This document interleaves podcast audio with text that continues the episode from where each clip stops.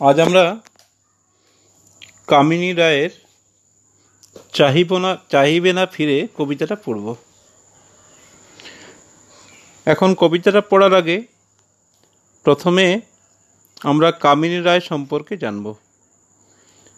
কামিনী রায় আঠারোশো চৌষট্টি সালের বারোই অক্টোবর জন্মগ্রহণ করেন। তার আদি নিবাস ছিল বাংলাদেশের বাখরগঞ্জ জেলার অন্তর্গত বাসন্ডা গ্রাম। একজন ব্রাহ্মণ ধর্মাবলম্বী বিচারক এবং লেখক পরিবারে তিনি বড় হয়ে ওঠেন। আঠারোশো ছেষট্টি খ্রিস্টাব্দে সংস্কৃতে অনার্স নিয়ে কলকাতার বেথুন কলেজ থেকে কামিনী রায় বিএ পাশ করেন। প্রথমে বেথুন স্কুলে শিক্ষকতা ও পরে সমাজসেবামূলক কাজে আত্মনিয়োগ করেন।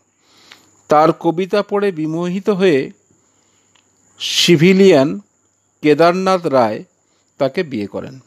স্বামী কেদারনাথ রায় এবং তার দুই পুত্রের অকাল মৃত্যু কবির জীবনে বিপর্যয় ডেকে আনে। মুক্তির খোঁজেন কাব্য রচনায় আলো ছায়া, আলোক সংগীত, মালা, মাল্য নির্মাল্য, দ্বীপ ও ধূপ, জীবনের পথে ধর্মপুত্র ইত্যাদি তার উল্লেখযোগ্য কাব্যগ্রন্থ।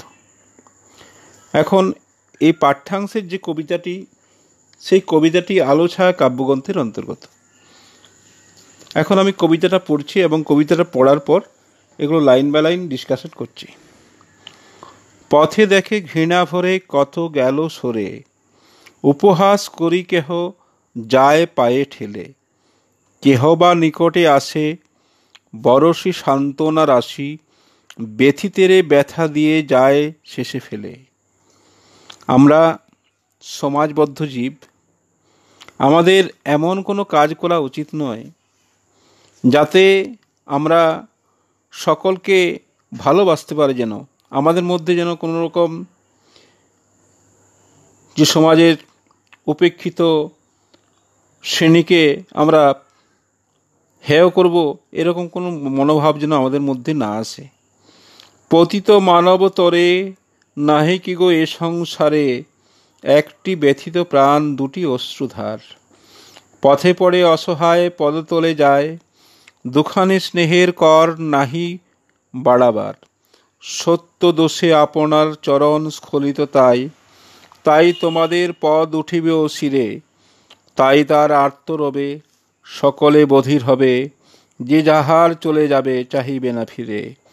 বর্তিকালয়ে হাতে চলেছিল একসাথে, পথে নিবে গেল আলো, পড়িয়াছে তাই। তোমার, তোমরা কি দয়া করে তুলিবে না হাত ধরে? অর্ধদণ্ড তারি লাগি থামিবে না ভাই। তোমাদের বাতি দিয়া প্রদীপ জ্বালাইয়া নিয়া, তোমাদের হাত ধরি হোক অগ্রসর। পঙ্ক মাঝে অন্ধকারে ফেলে যদি দাও তারে, আধার রজনী তার রবে নিরন্তর।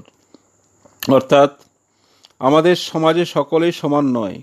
কেউ উচ্চ, কেউ নিচ।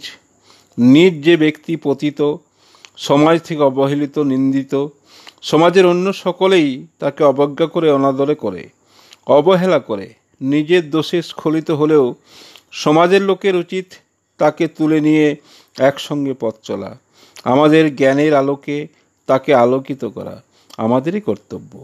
যদি সমাজের নিম্ন শ্রেণির মানুষকে অবজ্ঞা, অবহেলা করে দূরে সরিয়ে রাখা হয়, তবে সে সারা জীবন অন্ধকারে থেকে যাবে। আমাদের সমাজেরও সার্বিক উন্নতি হবে না। সুতরাং সমাজের প্রতিটি মানুষকে আমাদের একসঙ্গে নিয়ে চলতে হবে, পথ চলতে হবে। প্রত্যেকের আমরা যেন উপকারে লাগতে পারি।